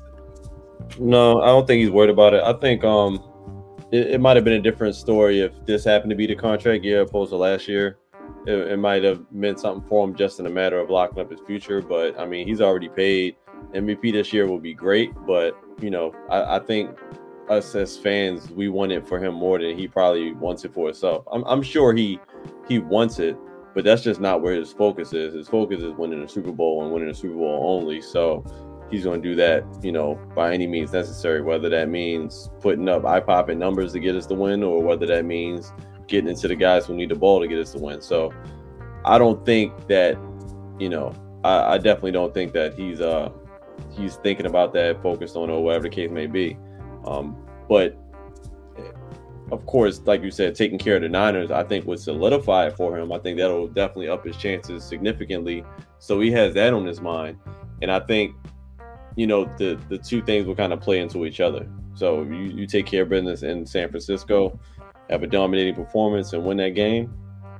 He's probably going to win it anyway, um, based on only having a couple of games left in the season. So I think that's more so on his mind is dominating San Francisco than it is winning the MVP. But doing one might get you both. Yeah, I think this is so far from Lamar's mind. Um, I think his sole focus is the Super Bowl. I feel like he's starting. He's at that place where he just obsesses about it, um, and I think you know how he's not chasing stats and how he's like pulling pulling up on runs just the way he plays right now lets me know he's not worried about his stats. He's worried about what's going to win the game. And i think that's all he's focused on. I think this is just like something he'll just be grateful for if he wins it. But end of the day he wants to go get the w no matter what whether he whether he puts up big stats whether he throws for 110 yards and a touchdown he's fine with that. He doesn't want the mvp he just wants to win so I think it's just that simple. This is just a different type of guy. Yeah, and I think they said like the leadership that he's that he's shown this year is like he's he's focused more on the team, like a team as a whole. Like we need to get to the Super Bowl. Uh, now I will say, if Lamar wins another MVP, whatever comparisons they give him against current quarterbacks outside of Pat Mahomes needs to stop. Like if he wins two MVPs, like the only person he can talk about is him and Mahomes. That's it. Don't talk about Josh Allen and Herbert and what, nope, or, or even Hurts for that matter. If Lamar was in that MVP race, like the, the, the conversation is over. It's him and Mahomes. So, Period. Yeah. All, all he all, all Lamar does is win, man. All he does yeah. is win, and he does it as a high clip, and he's been doing it with way less than any of these other guys have ever had throughout their careers. And to, to me, even going through um, this Brock Purdy, you know, the comparison going into Monday night, Brock Purdy versus Lamar. Brock Purdy, Brock Purdy is actually favored to win the, uh, the MVP as, as, it stands right now for whatever reason. But Brock Purdy is playing with a whole nother potential MVP on his team. So yeah. like, can you can you really be the MVP when you're playing with another MVP candidate? Basically, like, yeah. what are you saying? If you go down tomorrow, Christian Christian McCaffrey might still carry, you know he, he might still do his thing. Yeah, but y'all still might not you, you still might not win. But if Chris McCaffrey goes down, you're probably not going to win. So like, I don't even understand how he's the favorite at that point. I would probably respect it more if they said Christian McCaffrey was the favorite because I feel like they can probably yeah. still get the job done if if Purdy goes down because they also have Deebo Samuel, who if Christian McCaffrey wasn't there, Deebo Samuel will probably be in the conversation as the MVP favorite as well. So like, mm-hmm. miss me, miss me with it. Um, the game's going to be important regardless because Lamar is not up against you know, and I'm not Lamar, but like as far as MVP odds, he's going to be up against the Lamar haters. He's going to be up against that San Francisco defense, and he's going to be up against you know just themselves shooting themselves in the foot with the offensive line. But outside of that, I don't think it's close between him and Purdy, just based on what based on what he's had to do with that team um, versus what San Francisco's had to do, what Purdy's had to do. Purdy's pretty much. I don't want to disrespect him and say a game manager because he's been playing some great ball, but I do think Shannon Shanahan has a part to do with that, and I do think Christian McCaffrey and Deebo being on that team has a lot to do with that as well. Yeah, I mean he he's he's not a game manager, but he's a system quarterback. Absolutely. You know, he he thrives in the ability to hit guys in open space um, and to make those throws. But what we saw during that during those low periods for San Francisco this year is like when his guys aren't available, he's out there. He's he's looking more like uh, he's looking like J- Joe Flacco last week. like so Gardner Minshew. Gardner Minshew, there you go. Gardner Minshew getting guys smacked. So I think uh, with Brock Purdy, um, you know, by all means, he should be in the MVP race. Not not even gonna lie, just because just because the stats are insane. I mean, he has the fifth most, um, the fifth highest QB rating in NFL history. Um, but when you look at from the eye test and you're not a box score bandit like Shannon Sharpe. what guy is carrying his team? What guy is truly valuable to his team? Where would the Ravens be 11 and 3 right now, or would they be 3 and 11 without Lamar Jackson? Would they? And you see how he carries his team to victory. He wills them to wins. He makes he makes plays that Brock Purdy can't. Um, but I can't say it in reverse. I don't think Brock Purdy makes plays that Lamar can't, but Lamar makes plays and has made plays that Brock Purdy can't. I don't think he I don't think Brock Purdy can carry any team like Lamar has. So I think that's what gives gives him the edge in my mind. Um, I, I could care less about Christian McCaffrey because they don't they don't give MVPs to running backs anymore. So this is really Lamar versus Purdy. But I think when you look at the totality, you look holistically at the season and look at it with your eyes and not your uh, and not your stat sheet, you see that Lamar has not only beat his opponents, he's beat his own coaches. He's dealt with the injuries to his team. Uh, lose what he has. He doesn't have his top running back. He's about to be without his new uh, lively running backs. Odell hasn't been the $20 million guy. Granted, he's coming on strong. He hasn't mm-hmm. been the mm-hmm. $20 million guy they signed. Zay hasn't stepped into that number one receiver role. There's no, re- he doesn't have a Pro Bowl receiver on his team. Gardner Minshew has two. He has some average running backs on this team. Rob Purdy has um, Brock Purdy. What I say, Gardner Minshew. Yeah. Brock, Brock Purdy has Christian McCaffrey. So and and you got Kyle Shanahan as your play caller. I mean, Brock Purdy has right. the has has privilege all over his season when Lamar is just working with less and he's making it happen. So I mean, you have to put it in Lamar's court right now, but I think it's going to come down to this game. And and also, wasn't this Jimmy Garoppolo's team? Wasn't Jimmy Garoppolo doing the same thing kind of with, with with the yeah. guys he had for yeah. before he went yeah. down? And look look where he's at, and look where he's at now. Like, come on, man. Made made it to the Super Bowl. Yeah, so I mean, that's just segue right into the Ravens 49ers. So look, you know, we already know like with this game, right? I mean, it's 49ers are going to be the best team they've played to this point. Um, I mean, I looked at the stats, I mean, the, the ranking, the stuff. The 49ers are on both sides of the ball, top five almost in every category. Um, the only weakness that the, the 49ers have is pass completion percentage. So they will allow you to, you know, you can throw the you can throw the ball like they're not going to allow the big play like over the top. They're not going to allow that. They'll give you the stuff underneath. They'll give you that, right? Their run defense is pretty good. Of course, they added Chase Young after the after the uh, uh, the trade deadline, around the trade deadline. You got Christian McCaffrey's health. Deebo is set, has Samuel's healthy. Uh, I think the key for this game is I don't even think like honestly, not even going to really focus on Christian McCaffrey. I think for them, take Deebo out of the game. If you can find a way to neutralize Deebo, kind of like the Ravens did last week against Etienne, neutralize Deebo because he provides that extra element. In the offense. He can line up in the backfield. He can line up out wide and act a wide receiver and all. He can do all that stuff. If they can kind of contain him, right? And I think the other aspect of this is Madubuike. You guys said it before we were talking about the Jags, right? They gotta get pressure early. They can't wait until the second half because if they gonna get pressure on Brock Purdy and he's allowed to sit back there for and the way they've been running their offense, right? Brock Purdy's been getting the ball out in three seconds. Like one, two, three, bang. One, two, three, bang. Like it's gonna be on Roquan and P Queen, especially. They gotta do a really good job of guarding that middle.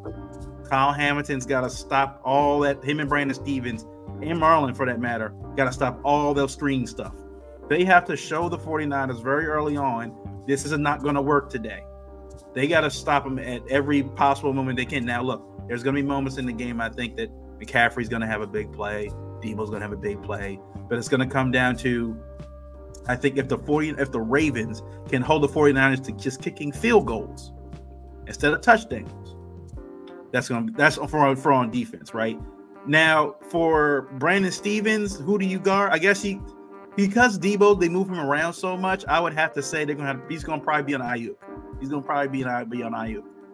Deebo Mar- I guess it's Marlon. Maybe maybe put Darby out of the doghouse and have Kyle following him around. I don't know. Like, yeah, maybe Kyle. Yeah, I'm not. Like I said, this is gonna be this is gonna be Mike for both sides, right? I think for Mike Macdonald and for uh, Monken, it's gonna be their most. Uh, it's gonna be their toughest game to scheme. Um, because, like I said, with Fred Warner, especially on the defense, you know, for Monken, what do you do with him?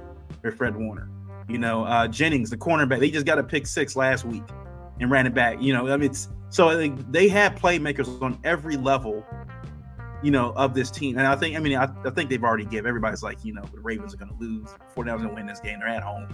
Um, I mean, I think even the local media have kind of already said, yeah, the Ravens lose this game. It doesn't really matter as long as they beat the Dolphins next week, you know. Um, but I don't think it's not a winnable game. I don't think it's not a winnable game. The Ravens do a really good job of um, playing up to competition. Like we said, they've uh, when the Lions came in here, they were number one in their division when we played them. When the Seahawks came in here, they were number one at the time in their division when we played them. Uh, and the Ravens showed out. They played phenomenal football. Uh, Lamar's even said, you know, we got to get back to more maybe some play action, some rollouts, things like that. Putting this line on, on you know, just moving moving things around so the line doesn't have to just straight up block Chase Young and uh, Nick Bosa, you know, this week. So I mean, it's gonna be it's gonna be a challenge. Uh, without Keaton Mitchell there, I was I was definitely hoping Keaton Mitchell would be available for this game. Um, this is the game I really wanted to see him featured in, but he's not going to. But you know, you don't really have you got Justice Hill's going to probably be utilized again. I think, like you said, Travis been saying for the last few weeks, get that wheel route in motion. Get get that wheel route going. Uh, I think in a game like this, they're gonna have to show so many different looks. I think for that defense that they haven't seen before. Because uh, I think if they're too predictable in this game, it could end up messing messing with them. They can't start slow, that they have been the last few weeks. They got to get in the end zone. I think that's going to set the tone for how this game goes. Is if the Ravens can, if the Ravens win the toss or whatever, and they get the ball first and score a touchdown in the first drive, I think that sets the wheels in motion for the Ravens. Like, oh, we can win this game. But if the if the 49ers get the ball and they drive down the defense with like not being stopped at all, and they just get down there, it's like, oh crap, ah oh, crap, here we go. Um, and like I said, they can't wait. For, Madubuike can't wait to get pressure in on the interior until third quarter because by then they could be down by two touchdowns. You know, they, they got to get early. So I mean, I don't know if that requires Queen and Roquan to they, they got to do some stunt plays, some something. move the guys around, like of Clowney and them. Like I don't know who how they're going to line up the defensive ends. Whoever is going to be on Trent Williams is going to be null and void. Plain and simple. I just nobody's been able to get past that man this year. Whoever's on Trent Williams is going to be null and void. So they're going to do some stuff on the interior part with the the center and the guards. They're going to do something to move things around to give some guys some open lanes for for sacks or something to knock the ball down. Another I think part of this game is from what we they I mean they got it I think in the Jags game, but they're going to need it more in this game, and I think it's going to need turnovers in the second half for the Ravens, or ta- should I say takeaways? Takeaways for the Ravens defense in the second half, because in these kind of games, it's going to feel like a playoff game. It's going to feel like if they get a turnover early, the 49ers have enough time to come back into the game and kind of wipe that out. But if it happens in the third and fourth quarter, and changes the kind of dynamic of the game and the momentum of the game, and the thing is close. That that changes everything. There's not a lot of time. Now you're working against the clock. You know, now you're working against your own momentum. Guys are tired now. So, yes, I would love the Ravens to get a takeaway in the first half, but I would love to see them make, especially that defense, make key plays in the second half to change this game, much like they did in the Chargers game. They had to do that in the Chargers game. And they got that, I think, was it the Jadeveon Clowney got that, was it a sack, the strip fumble? Strip fumble in the, the fourth quarter when the Chargers were driving towards the end zone. They got a strip fumble and the Ravens got it back. Like, that's what the Ravens are going to need in this game. They're going to have to play, they're going to have to take segments from like the last 15 weeks, 14 weeks of these different games and put it all together this week because this is really going to be a, for for the Ravens going forward. Forget the Dolphins and the Steelers game coming up. If the Ravens really believe that they're going to be able to win the Super Bowl, they got to play well this game. They got to see it. They got to be able to see with their own eyes because if they go in and they get blown out like the Eagles did and the Cowboys did against them, then I feel like the Ravens, Ravens fans, and even the team to a to a sense will be like, maybe we can get to the Super Bowl, but I don't know. Like, if the 49ers are there, we're going to have the same issue and the kind of thing. So, again, I think is Lamar, can Lamar outduel Kyle Shanahan and Brock Purdy? Is the key to this game. And I don't even think Lamar, like you guys said, Lamar's throw for 350. I think it's going to be a combination of what it was last week. Lamar is going to have to make some plays with his legs. And when they get into the red zone, score a touchdown. That's what that, I think the key is. Um, yeah, again, I, I uh, but I'll, another I think Travis, you mentioned this a few weeks ago too. Possession in this game. Keep the ball out of the, the San Francisco 49ers hands, the offense. Keep it out of their hands. Run the foot. There are going to be times in this game throughout the four quarters where there are going to be moments where it's like, all right, let's run the ball. Let's take about seven, eight minutes off this clock. Let's not give their, especially if the Ravens towards the end of the half get the ball, score a touchdown, and there's like it's like they got the ball right, but they notice like, all right, there's like six minutes left on this clock. Let's let's wind this thing down a bit so when the 49ers do get the ball back, they only got like a minute, maybe 40 seconds to do something. They don't have a lot of time to do much of anything. So, yeah, again, Harbaugh's gonna have to coach his best game. Like everybody's gonna have to be the, on their best in this game everybody's going to be on their best in this game. But I will say, I think the one, the one thing working in the Ravens' favor is no one's really giving them a chance to win this game. Because I, I, already know on Monday Night Football that the, the, the analysts come up, everybody's going to pick the 49ers. They're going to be at home. They're on a roll right now. Everybody's going to pick the 49ers. No one's going to pick the Ravens. No one. So I think that's the only thing is that everybody's con- it's kind of already knocking, probably putting them out of it. So the Ravens are working with that a little bit. Maybe they can shock the world. Yeah, it's going to be one of those. Um, it's, it's, it's a unique game for us, man. We we we're going to have our biggest test on offense, and we're going to have our biggest test on defense, and we're going to have a biggest test on that sideline coaching the football game as well. Um, like you said, not just the offense and defense, but our coaches are going to have to coach up the best game. I'm I'm hoping and I'm praying that a lot of the things we've been kind of frustrated about these past few weeks is just due to them kind of not opening up the playbook. Maybe they're trying to save some of it for, you know, some of these types of games. I will say, you know, whatever they're saving, I, I, I don't think we can save no more. Unfortunately, we got the 49ers this week, and saving that stuff to the playoffs is, is probably not going to cut it. So, um, we are going to have to play our best game. I, I, I don't really have many concerns about Lamar Jackson because I, I just feel like he's going to show up for for this game. He's going to be ready. He's probably going to, you know, have to overcome some things just because, you know, the rest of our team is not going to have a perfect game, but they still just have to play their best game. Um, my number one concern is just going to be that offensive line. They're going to have to figure out a way to scheme up some type of offense that's going to keep them keep Chase Young, keep keep Bosa off of Lamar. Like it's just not going to work if they're just continuously getting pressure. Like Lamar can do um, almost anything, but you know we don't want to start the game off and he's under duress. It's just not going to be a good sign for the rest of the game going forward. That's really my only concern. Um, as far as you know, getting looks downfield is is once again is gonna it's gonna it's gonna depend on our offensive line. Like if they're not protecting Lamar, then this game could go left real quick and it can go left pretty much early on. I do think they'll figure out a way. I don't think Stanley's going to be involved in that in that equation whatsoever. I think we I think they are going to end up just having uh, Mekari out there on the left, and we're just going to have to see what we what we do. I don't know if that's going to mean um, incorporating extra tight end in there just for extra blocking. Um, but they got two dogs over there. It's not just you know one pass pass rusher. I mean, last week we had to deal with Josh Allen and that, that that's the guy we kind of had to keep an eye on, and he still kind of inflicted some type of you know pass rush, even with with that being with that being said. So it, it just has to we, we have to figure it out uh, one way or the other. But that would be kind of my biggest concern. I think the run game is going to be key in this game. I don't think it's going to be a, a super high highlight passing real type of game on either side. I think the the, the game is pretty much going to go through the run game. As good as the run game goes, is, is where it's going to take us. Like you said, with time of possession, that's going to be important because the less we get to see Christian McCaffrey line up in that backfield, the better. Um, and that brings me to uh, my second concern. Uh, but uh, another key to the game is you know, we cannot have those leaks in the run game. We did shore it up last week. We look a lot better in the run game, so we got to kind of keep that going.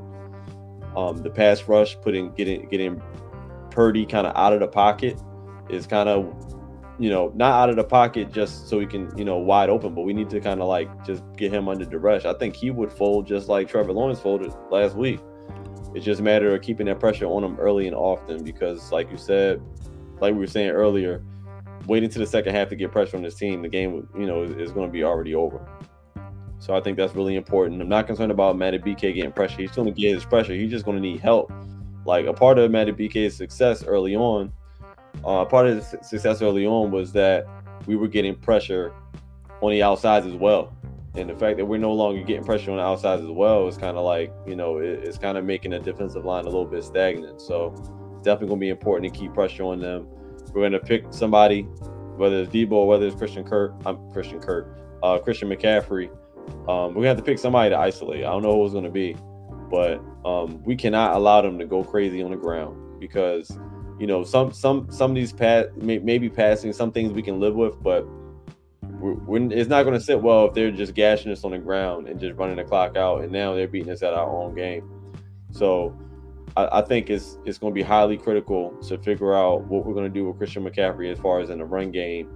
Um, because if they're running the ball effectively, let's just keep it real. With with with Deebo just playing receiver and they're running the ball respectively, we're gonna respect that a lot more than we probably respected it with other teams. And they got the threat of Deebo just being anywhere on the field at any given time.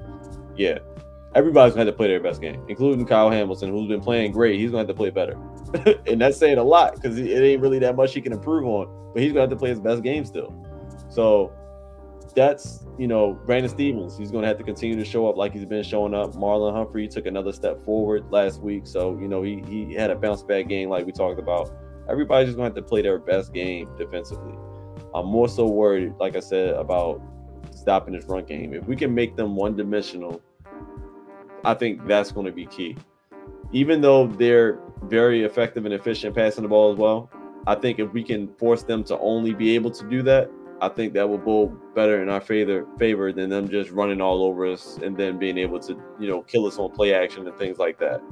Um, so I, I think that's really the key.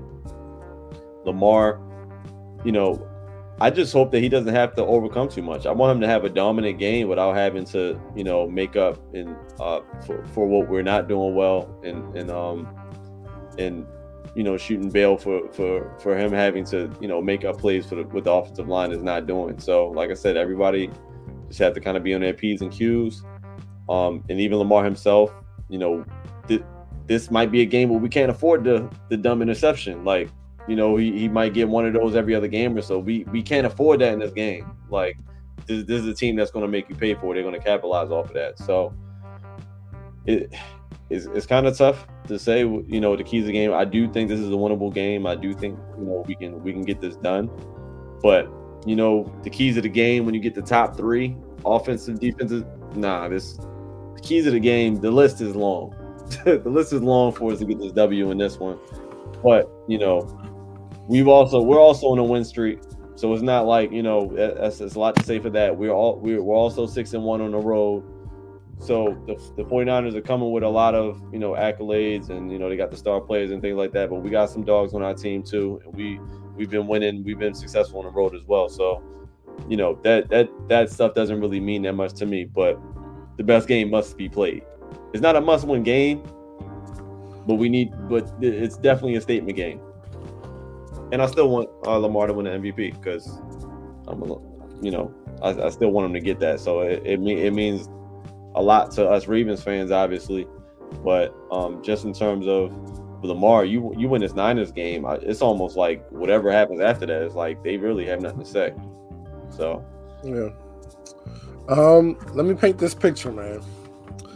This is the first time in NFL history the best teams have played this late in the season. Mm. Like it's crazy. So I want I want to talk about like how this is these this is a strength versus strength game. Like they're strong offensively, we're strong defensively. We're strong against the pass. They're one of the top passing teams. We're one of the top against the run. They're good against the run. But man, there's hope because this team has a weakness that we can exploit. Dre Greenlaw, linebacker, one of the worst coverage linebackers in the NFL. Strongest to run, terrible against coverage. Um, the 49ers may be missing, uh, was it, Hargrave and Arik Armstead mm. on Monday night. Their backups combined missed five tackles last week and had terrible PFF grades. I mean, like a 20, 23 and 25. Um, Chase Young hasn't been playing as well the past couple weeks as he did when he first came to the Niners. The issues that San Francisco had during the middle of the season defensively were with missed tackles, right? Last week against the Cardinals, they missed 16 tackles Ooh, against the Cardinals. So we have guys that can make you miss. We have guys that can run through you. We have a quarterback that makes everyone miss. So there's opportunity with Yak running the ball to really attack this team where they really struggle, and that's actually making solid tackles. They're speedy, they're physical, they can cover, but you know they're they're very they're very sus when it comes to making tackles. So I think the strategy for us offensively, run the ball, get the ball in the guys' hands in space, make these guys miss tackles. Because if the Arizona Cardinals have you missing 16 tackles in a game, imagine what these Ravens are going to do. So that has to be the strategy offensively. I feel I feel more comfortable with our offensive line, knowing that Hargrave and Armstead are out, but you still got young, young and Bosa um, on the edge. What I would like to see that I saw this past week, I love seeing, I love seeing uh, what's my guy's name, Pat Ricard in the slot, crackback and out of the slot. Mm-hmm. You know what I mean? I think that toss play that we ran early in the year this would be a great game to use that with Justice Hill, with my man Pat Ricard, crack crack blocking off that off that uh from the slot. I think we have opportunities to really neutralize their pass rushers. Um, it just comes down to Monken. I think, I hope that we attack these weaknesses they have because they're clear as day. And, you know, the missed tackle issue is pretty big. That's a pretty big thing, missing 16 tackles in a game. I don't think I, as much as we complain about the Ravens defense when they have missed tackles, it's never been that bad. So I think that's how we attack them. Defensively, we have to tackle. we have to tackle. yeah. we have to tackle because their offense. No YAC allowed. No YAC. Yeah. Yeah. Their offense is predicated on getting these guys into space and, and making you miss or running through you. Um, that that's the strength of Deebo Samuels and Brandon Aiyuk can make a guy miss. Um, and then Christian McCaffrey, he can break tackles. He has speed. Um, so we have to be able to tackle, mm-hmm. but we have to stop the run. I think it starts with stopping the run. I think Trey, you said it. Like if you make them a one-dimensional team, I don't think Brock Purdy is going to put up the same numbers if Christian McCaffrey isn't successful and we just sit back there and tee off on him and just cover. So I think if we neutralize the run, if our front four gets pressure on Purdy, we can have a great game defensively. I'm not saying a great game like we're going to shut him out, but holding them to 17 or 20 points, I think that's a win. Um, and being able to put up, you know, points offensively, I think that's to be the strategy. So I think we have to we have to come out defensively. We have to be physical, smack them in the mouth, put pressure on with our front four, neutralize Christian McCaffrey, because this is a team that is very dangerous. But our defense, they they've had this look in their eye, even when they haven't played good. They've had this look in their eye. They've had this swagger that they believe in what they can do, and they think they can stand up with anybody. And I believe that too. Um, so that's what I think. That's the keys to the game. Offensively, we have we have to get guys in space. We have to get the YAC. We have to get uh, yards after contact. Um, that's gonna that's gonna be what it comes down to. We, we can't make mistakes because this team doesn't turn the ball over. They turned the ball they turn the ball over 12 times this year, which is the second best in the league. So we have to we have to not lose that turnover battle. Um, so those are the keys to the game. Um, you know, I'm hoping that we come out with a victory. Lamar plays great, um, but that's how we got to attack this team. Yeah, much like uh, what the Cowboys did against the Eagles a couple weeks ago. Um, a lot of the takeaways were like physical play, like they they punched the ball out, uh, hit guys hard. Like this is going to be a physical game, right? The Ravens defense, I think, what we've seen the last few weeks has been extremely physical. Um, the offense is going to match that energy on the other side as well. The offense is going to be physical. The line's going to have to again. It's that it's that bully ball mentality, right? They're going to have to put. They're going to have to show something to that 49ers defensive front that they have. Like we're going to we're going to we want this game. Like we want this game. Um, I feel like Roquan is. I mean, look, I think he's going to have those guys ready. Like I have no question about the defense. Like uh, I think we, we saw Kyle Hamilton the, the, I don't know how this guy make tackles sometimes because he'll just put his hand on some guy's foot and the guy just goes down. Like he's Kyle Hamilton just finds a way. Like uh, he'll be the guy's in the screen and he's like already being blocked and he'll just put he'll put a hand on him and the guy just he's, he's down. Like I'm just like I, I don't know how Kyle Hamilton makes these plays sometimes, but I think that's going to be he needs to be a key player in this game. If Kyle Hamilton keep every keep the the, the wheel routes and all that stuff uh, any screenplays and stuff and keep that stuff at bay and not allow them to extend the plays doing that kind of stuff.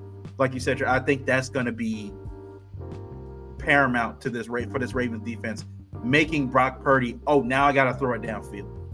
You know, now I got to throw it to if Brandon Stevens and Aiyuk. Who else do you trust down there?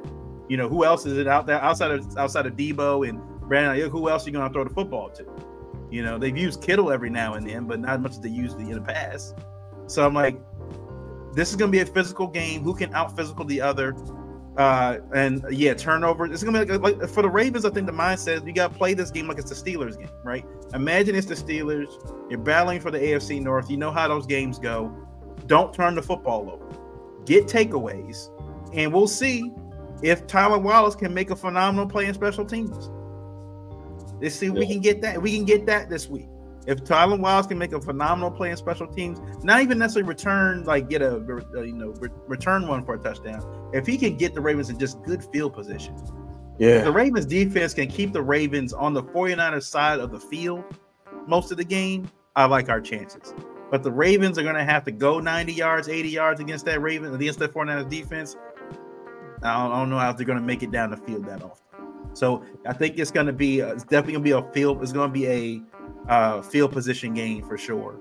Um, and I'm just again, I'm I'm hoping the Ravens. I I, I think Lamar's going to be Lamar, and Roquan and that defense is going to be really good. The question is, can Likely have another game like he had last week. Can if Zay is playing, can he ball out? And same thing with Odell. Can we get more out of Odell this week? That's going to be key, I think, in this game. So, all right. Um, before we get out of here, what's the scores? What you guys got? It's gonna be a tough one to pick. It's gonna be a tough one. Yeah, it's gonna be tough. I think um we plan on Christmas night. I'm gonna say we score 25 okay. to 24. I think it's a okay. close game. I think we somehow pull it out at the end, get the dub, and we get to watch national media for the rest of the week while enjoying our our Christmas so Drink yeah, I'll, I'll, I'll, say I'll say 25, 24. We get the dub.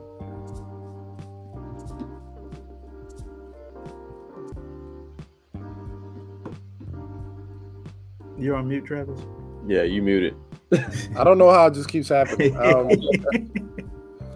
I think this game goes down to the wire. Um, I think we're gonna see the Lamar moment for the MVP this game. Back and forth, physical game. Lamar throws a game-winning touchdown pass to Odell with 45 seconds left. 24-20. 24-20. Okay. Because the, the 49ers on the year average 30 points a game. So they holding under 30. Yeah, I, I mean that's most teams, right? If you can hold them under 30, you can beat them. So Yeah, that's going to be key for that this game. So uh I'm going to say 28 26 49ers. I think the Ravens come close, but I, I think that uh, I think what's gonna what, what's badly is what's gonna happen is that they're gonna do the Ravens are gonna score a touchdown, but there's gonna be too much time left on the clock for the 49ers to go down the field. It's gonna be bad coaching decision by Harbaugh, and it, they, again, not clock management's gonna be poor. Like y'all should have left a little bit less time, and the 49ers gonna get down the field and score a touchdown. And that it will be a close game. The Ravens held tight, but I just, I just feel like that's gonna happen. So, yeah, I said tw- 28 26 49ers. So, hopefully, I'm wrong. I hope I can come on here and hopefully I'm wrong. But, um, yeah, so uh, yeah, this will be the last one until you know after Christmas. So everyone have a happy holidays, Merry Christmas. Don't drink too much eggnog. Uh, hope you didn't go into debt spending Christmas gifts. Um, you know, you know, especially you two. You know, you guys. You know, you know, it's newly married and one getting married. So you know, these Christmas gifts this year is going to be ex- expectations are high.